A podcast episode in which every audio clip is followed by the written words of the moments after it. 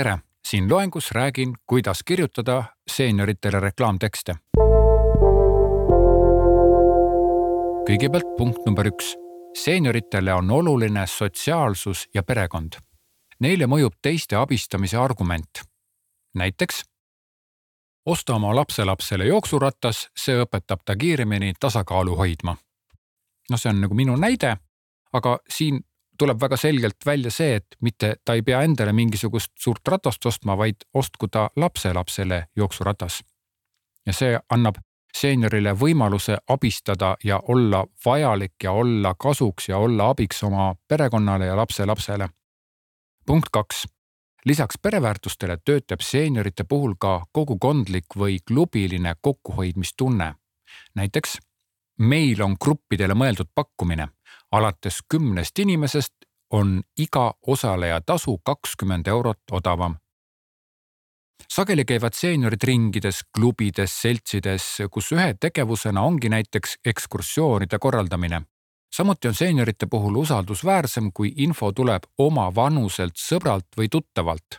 ehk siis nad saavad kokku, keegi sai selle pakkumine, ta räägib sellest pakkumisest teistele ja sedasi on justkui sinul olemas, sinul kui siis reklaamteksti kirjutajal olemas väga suur kandepind, kuidas see tekst võimalikult tõhusalt töötaks.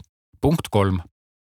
seeniorid ei vaja liigset väärtusmaailma esiletoomist ega liiga reklaamilikku väljenduslaadi toon siin ühe liigse reklaamilikkuse näidise. see on reis, mida oled terve elu oodanud, sinu unistus saab lõpuks täide. Liitu meie reisijate klubiga, sest ainult nii saad osa meie kõige kvaliteetsematest pakkumistest. ja kui ma nüüd siis sellesama äh, reklaamteksti äh, kirjutaksin seenioritele sobilikult, siis see kõlab niimoodi. liitu reisijate klubiga, sest meil on esimene argument teine argument, kolmas argument ja neljas hea omadus. ma ei hakka neid siin välja pakkuma, aga seeniorite puhul on selline loend ja hästi ratsionaalne, ökonoomne, mitte liiga paljusõnaline tekst väga sobilik.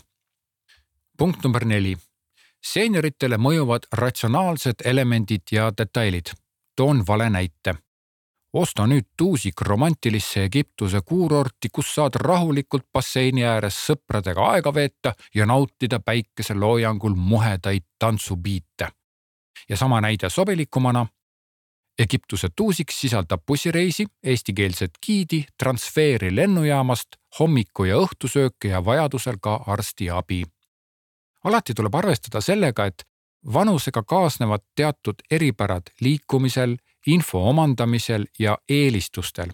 kõndimine võib olla raskem, tekstid peavad olema suured ja selged, täpne kirjeldus juures.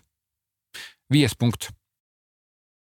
seeniorite vanus tasub pigem välja tuua kui positiivne omadus, mida lugupidamisega esile tõsta.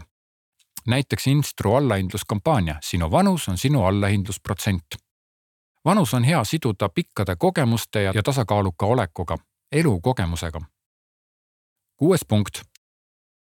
vahest räägitakse seenioritega seoses ka nostalgiliste elementide kasutamisest.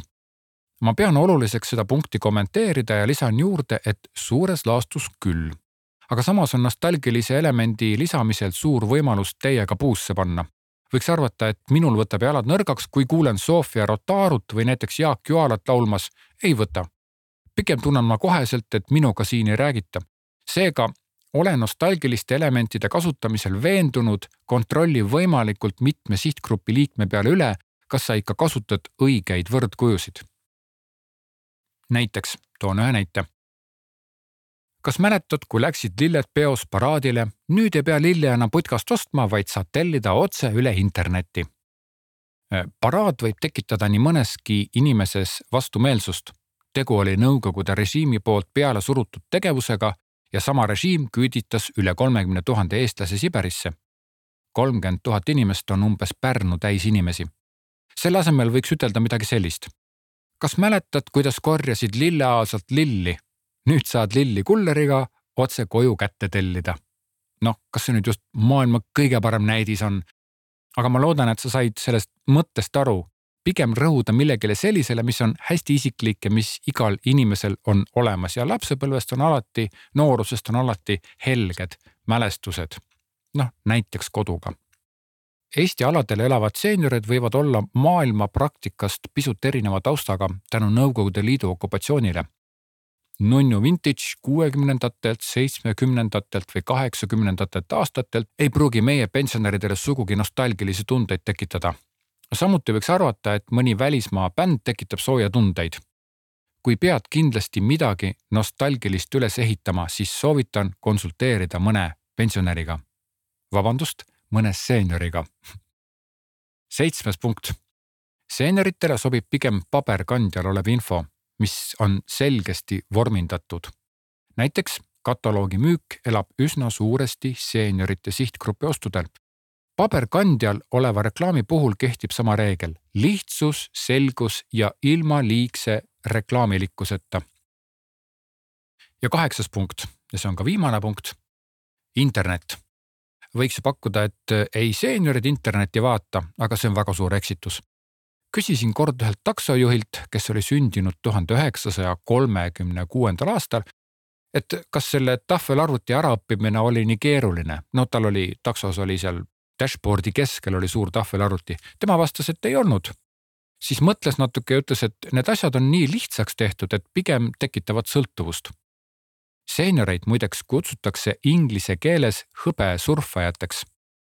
minu meelest on üsna hea termin hõbesurfajad on lojaalsemad ja vahest tarbivad internetti isegi rohkem kui noored, kes hüppavad ühelt teemalt teisele ja proovivad kogu aeg uusi asju. Veebipõhises suhtluses soovitatakse kasutada näiteks selliseid asju. tehnoloogia lihtsustatud selgitamist, videosuhtlust ja personaalsust ja tasuta allalaetavaid materjale interneti aadressi kasutamine reklaamides on täiesti asjakohane seeniorite puhul maailma infost tuleb välja ka tõsiasi, et just seeniorid kasutavad rohkesti tahvelarvuteid ja nutitelefone, vähemal määral aga lauaarvuteid. Ja siia ma teen väikese kokkuvõtte. seenioritele reklaamtekste kirjutades on hea meeles pidada, et nad peavad väga oluliseks panustada laste ja lastelaste peale ning on sotsiaalsed ja tarbivad sageli seltsides ja kogukondadest levivaid teenuseid tekstides tasub kirjutada asjalikult ja lihtsalt, väärtustada vanust, nostalgia puhul olla ettevaatlik ja reklaammaterjalid vormindada paberkandjatele või nutiseadmetele. ja ongi kõik. Järgmises loengus annan kätte seenioritele suunatud reklaamtekstide ülesande. Need, kes valisid kuulaja loeteekonna, saavad edasi liikuda järgmisele teemale. kohtumiseni järgmistes loengutes.